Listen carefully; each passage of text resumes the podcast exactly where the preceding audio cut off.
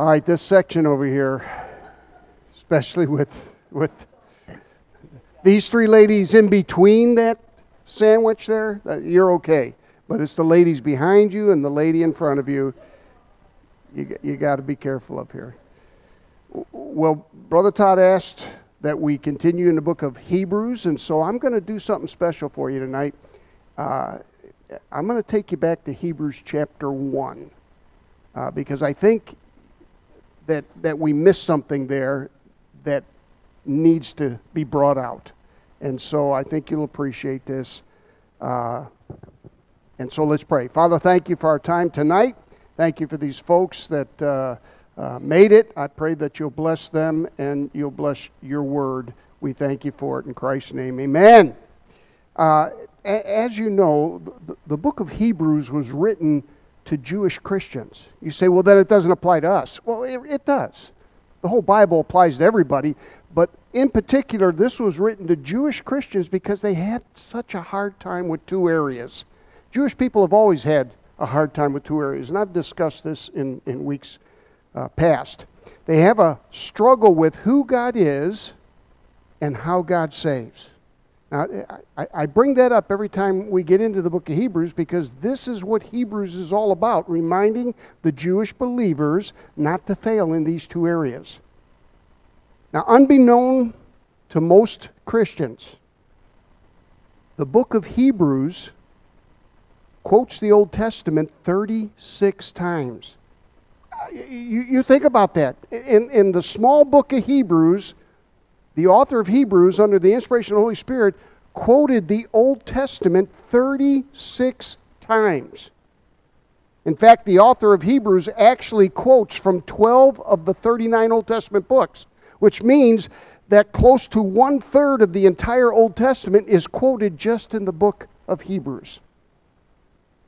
Hebrews quotes Habakkuk once, Haggai once, Proverbs once, Joshua once, 2 Samuel once, Isaiah once, it quotes Genesis twice, it quotes 1 Chronicles twice, it quotes Jeremiah twice.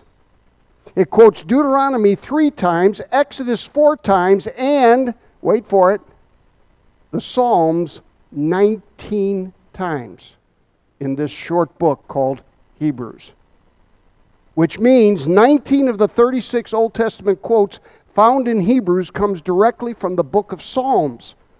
Thus, the author of Psalms quotes the, or the author of Hebrews quotes the Psalms more than all the other 11 Old Testament books combined. So, if you want to understand the book of Hebrews, which book in the Old Testament do you think you ought to study? Psalms. Okay?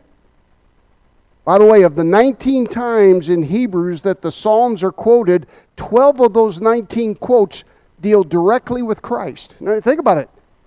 Psalms is what the Hebrew, the Hebrew author quotes the most, and 12 of those 19 quotes are directed at Christ who he is, what he did, and what he's going to do. For example, in Hebrews 1 6 through 9, the author speaks directly to who Jesus is. According to verses 6 and 8, he's God, not a God or some famous prophet. No, he's God himself who came in flesh to save mankind. When you get to Hebrews 1 10 through 12, the author speaks directly to both who Jesus is and what he did. And when you read verse 10, you find he created all things. Then when you get to Hebrews 1:13, the author speaks directly to both who Jesus is and what he's going to do. Because when you read verse 13, what he's going to do is he's going to rule and reign for a thousand years when he comes back. So just think about it.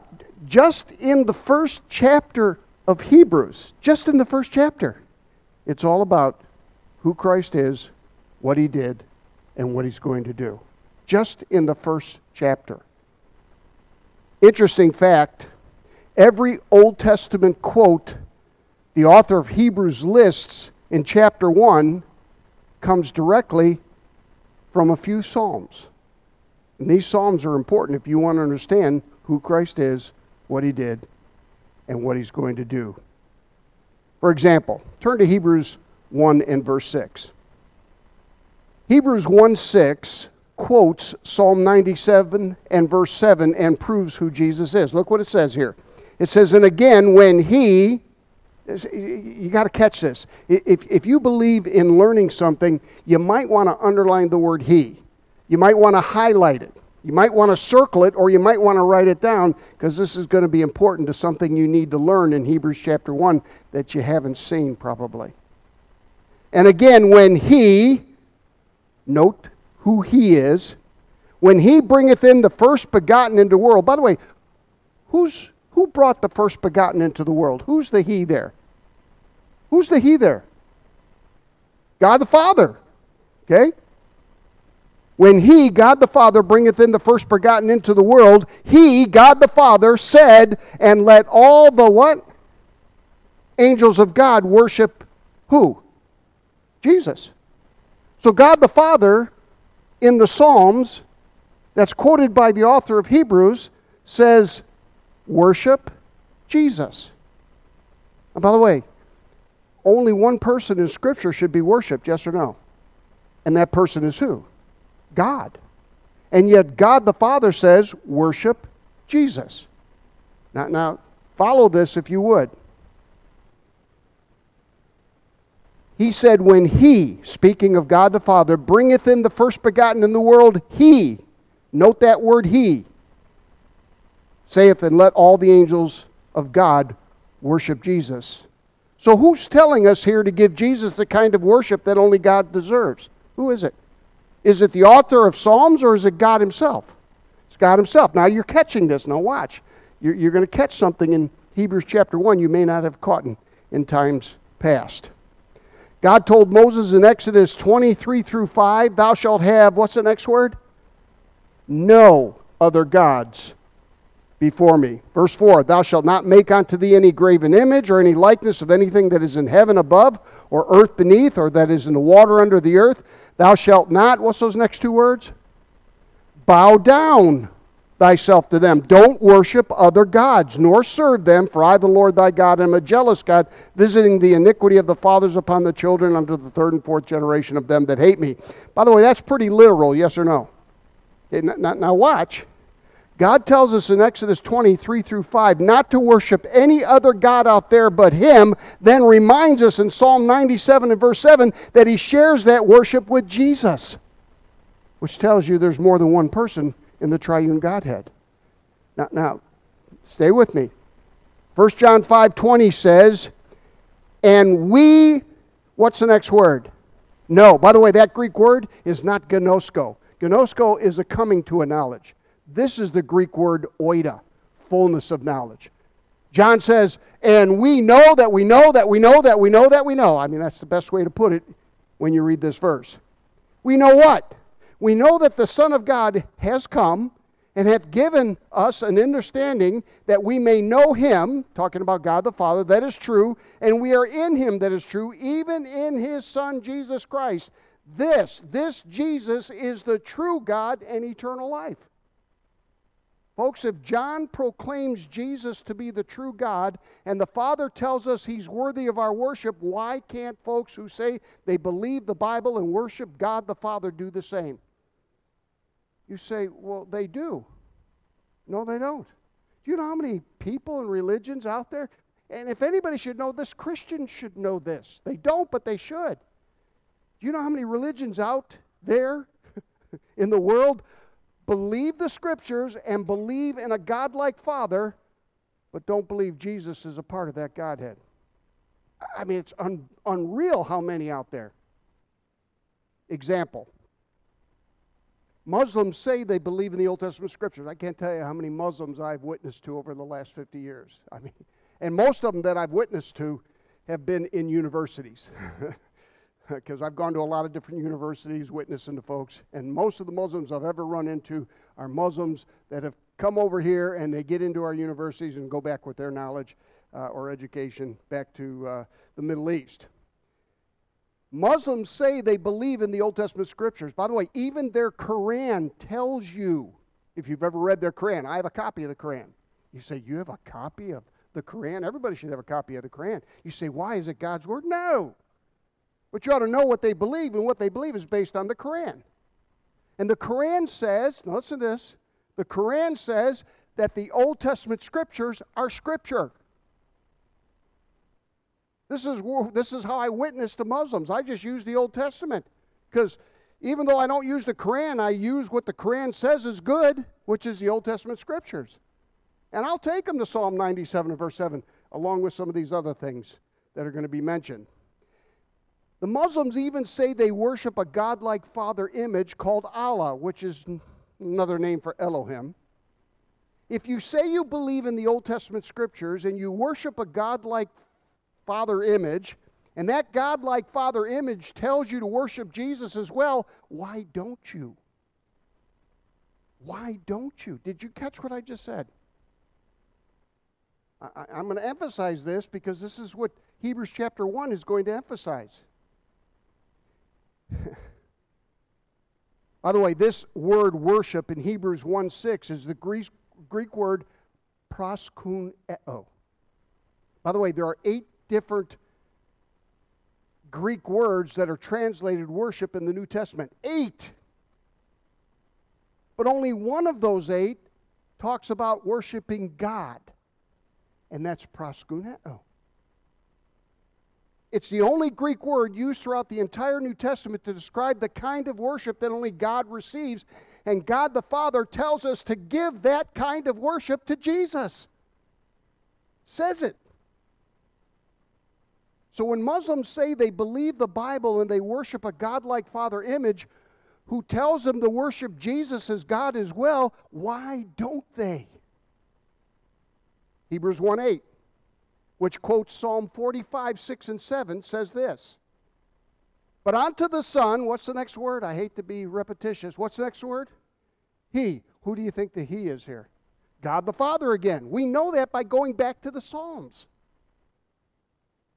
But unto the Son, He, God the Father, saith unto them, Thy, or saith unto him, Thy, what's the next word?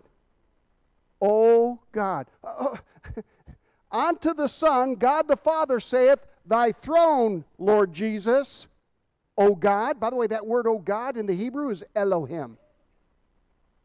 The Father is calling Jesus Elohim. He's calling him by the same name he has. Are, are, are you following here? But unto the Son, God the Father saith, Thy throne, O God, is forever and ever. A scepter of righteousness is the scepter of thy kingdom. Example religious Jews, and by the way, there's nine point, I don't know how many, almost 10 million Jews over in Israel now. There's Jews all around the world, but the population of the entire Jewish race is less than 20 million people around the world. You do know that. Isn't that amazing how the whole world's focusing on Israel and there's only uh, there's less than 20 million Jews in the entire world. But now most of them, or at least half of them, are actually living in Israel. And those Jews that are living in Israel right now that are fighting the extreme Muslims, okay, they believe what Muslims believe. You, you didn't know that, did you? We ought to support Israel, for sure. Because God says they're a part of my clock, my, my, my, my prophetic word, and, and I'm coming back to Israel. They have to be a nation when I come back. In 1948, he made sure Israel became a nation again. But that doesn't mean they believe in God, the God of the Bible. These religious Jews may believe the scriptures and they may believe the God of the Bible, but they don't believe what the God of the Bible said about Jesus. Now, eh, are, you going to believe your religion over Scripture? Religious Jews say they believe in the Old Testament Scriptures. They even say they worship a godlike father image called Elohim or Jehovah. If you say you believe in an Old Testament Scriptures, and you worship a godlike father image, and that godlike father image tells you to worship Jesus, why don't you? They have the same Old Testament scriptures we do. They read the same thing we do. They can read it in the original language, just like we do. And it says, Thy throne, O God, the Father says to Jesus, is forever and ever.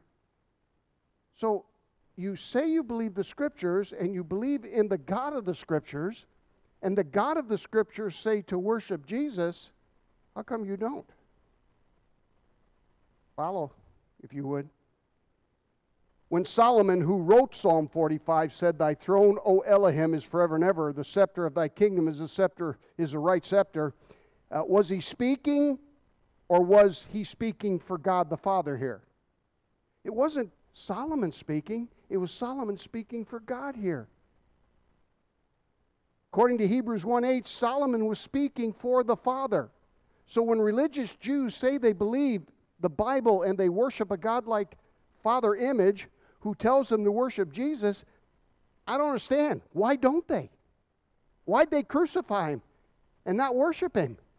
God the Father said to worship him, yet they crucified him. So you have Muslims, religious Muslims, you have religious Jews. I'm not done yet. now note Hebrews 1:13, which quotes Psalm 110. So we, we've gone from Psalm 97 to Psalm 45, now we're Psalm 110. These are the three scriptures that the author of Hebrews quotes in the Old Testament. And listen to this he attributes every quote to God saying it, God the Father. And God the Father says, Worship Jesus. Tells the angels that. God the Father says, Thy throne, O God, is forever and ever. Calls him his own name. Now, note Hebrews 1.13. I think, I think you're going to appreciate this. But to which of the angels said, what's that next word? Are, are you circling that word? Are you underlining it? Are you highlighting it? Are you writing it down? Because this is key to understanding Hebrews chapter 1. But to which of the angels said he, God the Father, at any time, Sit on my right hand until I make thine enemies thy footstool? Now we know who he's talking to. He's talking to Jesus. The Father is speaking to Jesus in Psalm 110 and verse 1. We know that. David said in Psalm 110 and verse 1, The Lord said unto my Lord. By the way, notice there's two different Lords. One's capitalized and the second Lord is not. And I'm going to tell you why that is. The psalmist David said, The Lord, that's the Hebrew word Jehovah, said unto my Lord, that's the Hebrew word Adon, which can mean either God or man. So we don't have a, a definition as to who that second Lord is yet. But David did call him my Lord, my Adon. Okay? Sit thou at my right hand until I make thine enemies thy footstool. We know who the second Lord there is. It's Jesus. Jesus is the one that the Father says, sit right here. And David calls that second Lord his Lord. But who is he? Well, when you get to verse 5 of, of, of Psalm 110 and verse 1, it tells you who that second Lord is. Look at it.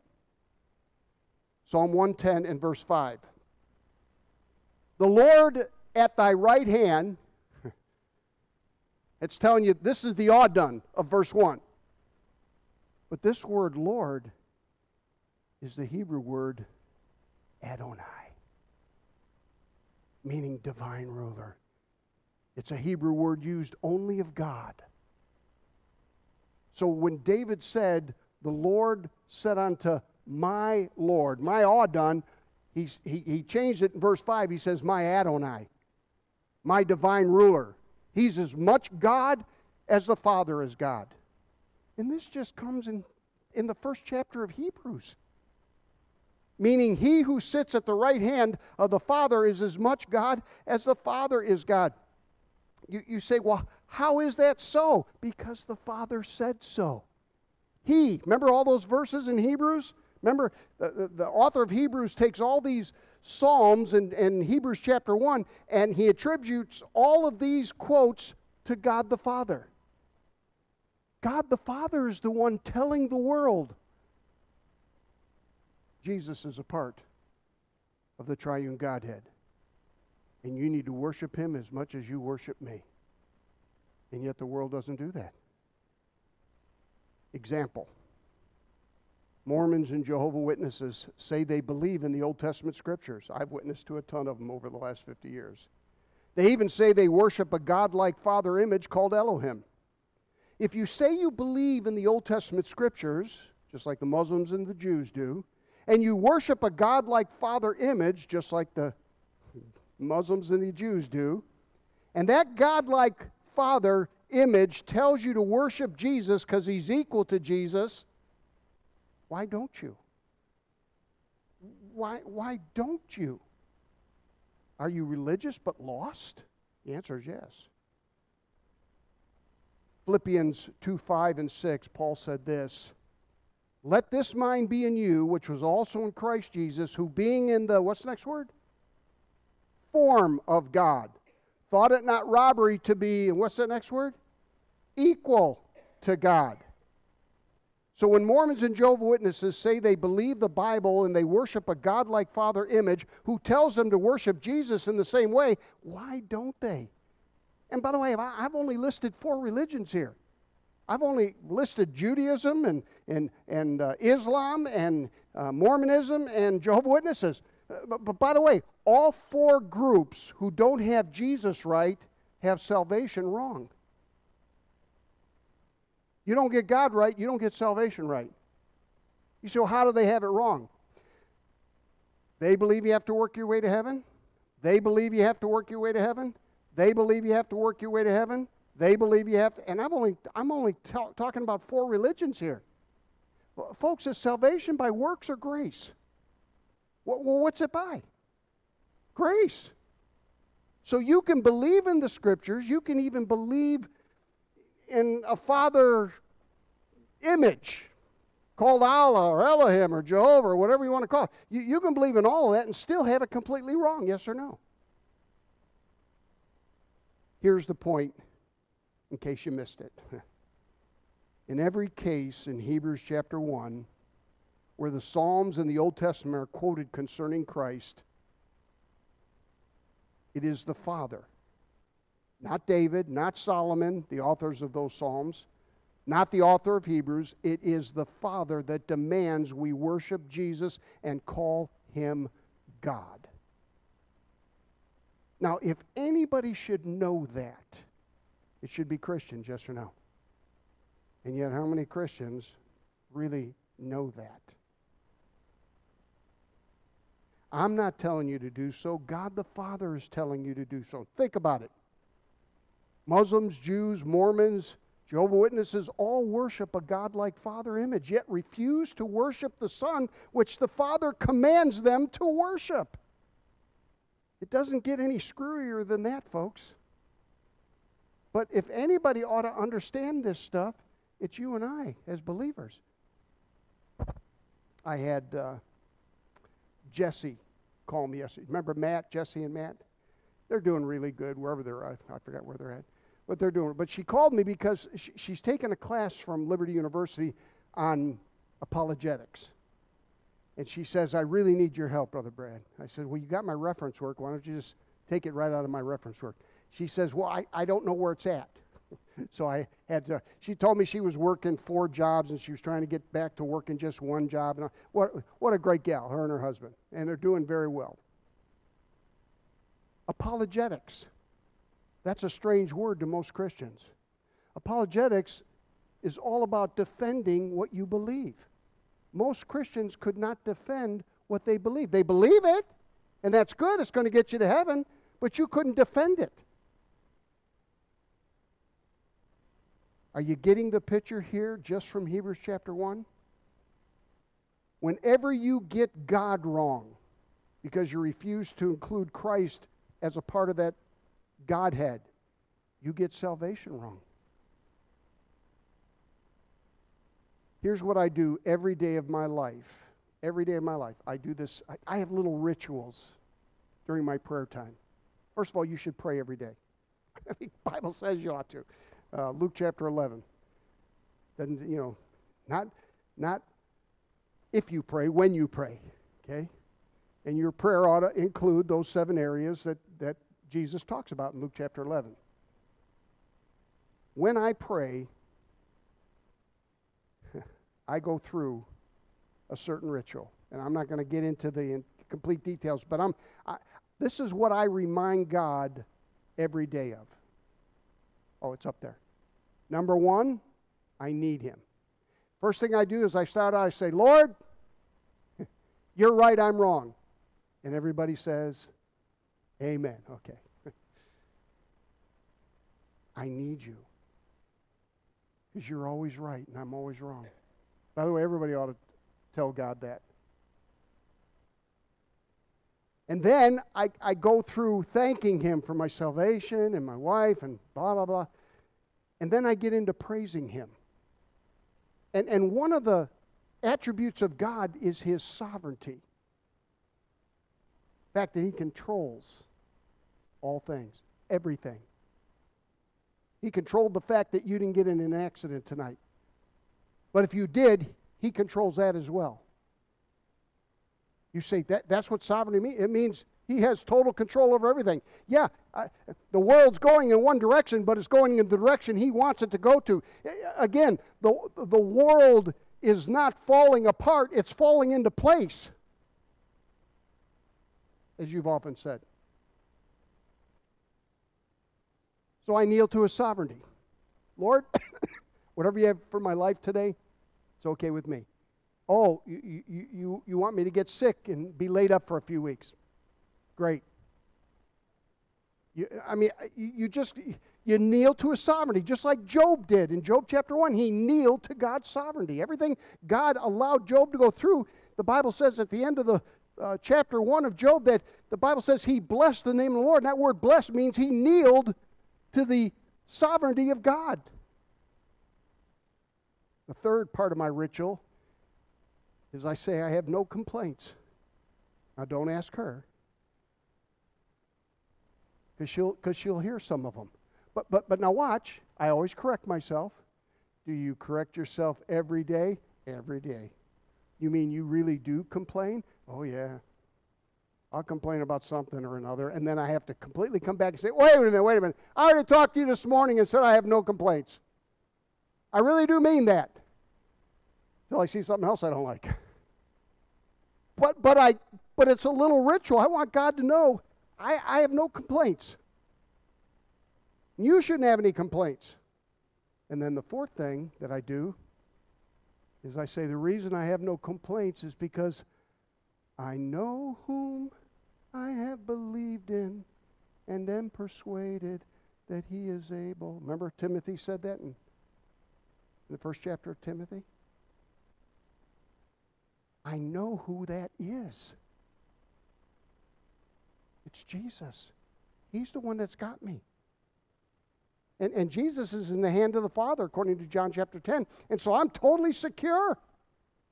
These are little rituals I go through before I even get into, okay, Lord, provide me for this, forgive me for that, protect me from this, anoint me for that, uh, before I can get into the other things that God asks us to pray about. By the way, the one I kneel to is Jesus. I kneel to him as I would the Father and Holy Spirit. Many times over the last 50 years that I've witnessed to different religions that believe the scriptures, believe God in, in a father like figure, uh, but don't believe Jesus is a part of that triune Godhead. Uh, if they get frustrated me, the first thing I do is I kneel. And I said, Would you join me in prayer? And they'll be looking down at me saying, Who are you going to pray to? Well, I've already kneeled to Jesus. Oh, they want nothing to do with that. But I'm going to kneel to Jesus because the Father said, to kneel to Jesus. So don't follow your religion, follow God the Father, who you say you believe in, who has said three different times in the Psalms. I'm only giving you three different times. You realize how many times in the Psalms the Father tells us to worship the Son? Oh. Paul said in Romans 14 10 and 11, and I'm almost done. But why dost thou judge thy brother? Or why dost thou set it not thy brother? For we shall all stand before the judgment seat of, what's the next word? Christ. So who's on that judgment seat, the Father or the Son? Son, Christ. Verse 11, for it is written, Paul is quoting the Old Testament here in, in Romans, as I live, saith the Lord, every knee shall bow to, what's the next word? Me. Paul attributed that verse to Jesus because he's the one that's at the judgment seat. Are, are you following this? Now, here's the last thought. Now, I didn't give you this, Mark, so if you don't want to put it up there, you don't have to. I, I'm going to paraphrase it anyway, okay? James 2:19. And I'm paraphrasing this verse. Thou believest that God is one? Good for you. However, the fallen angels believe what you believe, and they're terrified. Meaning, you can tremble at what you know to be true. You know the scriptures and God to be true. But what good is that if you have a level of faith similar to that of a demon? Remember this just because you believe the scriptures and worship God doesn't mean you know who God is. The Jews in Jesus' day rejected Christ, but they believed the scriptures and they believed in a father like figure called Elohim and Jehovah, but they rejected him. So it doesn't matter how much you know about God, you have to know God. Are you following me? Knowing about God is not the same as knowing God. Jesus said that in John 8 54 through 58. You don't have to put it up on the screen if you don't want to. John 8 54 through 58, and I'm done. Jesus answered the Jewish religious people. He says, If I honor myself, my honor is nothing. It is my Father that honoreth me, of whom you say that he is your God. See, they believed the scriptures. They carried around the Old Testament, the Jews did. They quote from it, just like Satan can quote from it. And they threw it in Jesus' face often during his three year ministry. And so Jesus said to him, he, he said, Whom ye say that he is your God. Yet ye have not known him, but I know him. And if I should say I know him not, I shall be a liar like unto you. But I know the Father, and I keep his sayings. Your father Abraham rejoiced to see my day. The, the, the, one you brag on in the scriptures in the Old Testament. You know, Abraham, way back there in Genesis chapter 11 and 12. He knew me, Jesus said. He knew all about me. He knew who I was, what I was going to do. Uh, he, knew how I was going to do it, and he wrote about a lot of these things. And you didn't follow what he believed, you followed some religious dogma called Judaism. And listen to what he says here. Your father Abraham rejoiced to see my day, and he saw it and was glad. Anybody who finally sees that salvation is by grace and it comes through Christ, who is God in the flesh and Christ alone, uh, rejoice in it, yes or no? Man, the day I got saved, I went home and called her 50 some years ago. She was a sophomore in high school, I was a senior. I said, Man, you're not going to believe this. Some guy picked me up and showed me the Bible how I could know for sure when I died I was going to heaven. And you need to know that too. She said, Well, how are we going to know that? I said, We're going to church Sunday. She said, What? I've told the story a thousand times. But it's true. I, I, was, I was ecstatic. In fact, I was so glad that that same week, because I think it was on Monday that I was hitchhiking and Frank Owens picked me up and gave me the gospel, and then I called her Monday afternoon. But that week on Thursday, I asked Frank Owens to come over to my house and tell my parents the same thing he told me. Because he didn't tell me about religion, he told me about a relationship with Christ. And he told me who Christ was. Now, now watch what it says here. Then said the Jews unto him, Thou art yet not yet 50 years old, and hast thou seen Abraham? Listen to what Jesus said in verse 58. Jesus saith unto them, Verily, verily, I say unto you, before Abraham ever existed, what's those next two words? By the way, that's the word for Jehovah. I am God.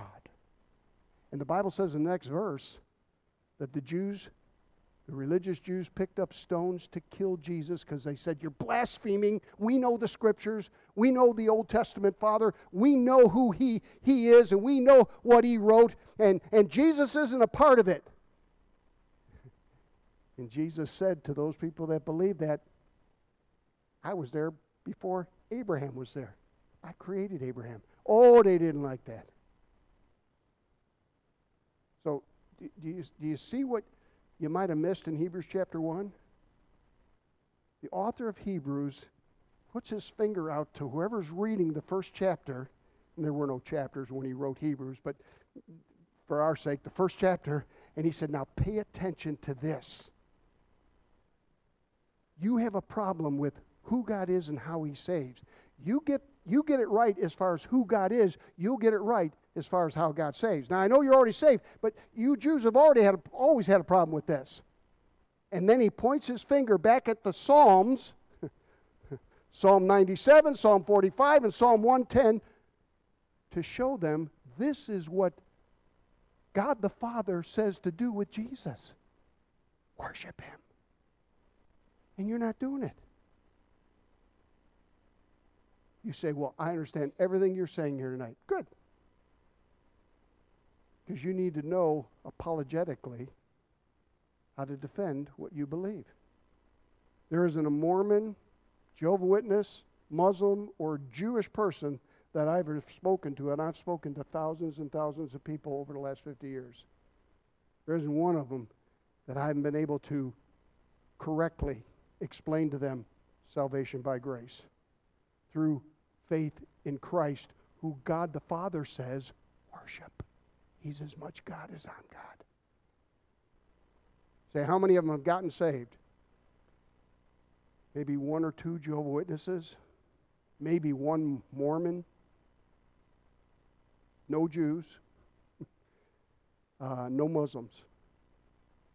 But it isn't that I didn't have them thinking by the time we got done talking. Know how to defend what you believe. And if you believe the Old Testament scriptures and you believe in a father like figure as far as God is concerned, and that father like figure says, Oh, don't forget, worship the second person of the triune Godhead, because I'm sending him into the world to save the world. Then we should, yes or no? So when you bow your knee to God, don't bow it just to the Father. Bow your knee to the Son as well as the Holy Spirit. All three are equally God. So how do you know? Because they have personalities? Say, God the Father has a personality? yes or no? And the Lord said unto my Lord, so was the first Lord in Psalm 110 and verse 1 talking to the second Lord? Say yes. And we know the first Lord is God the Father, and the second Lord is Jesus. We know that.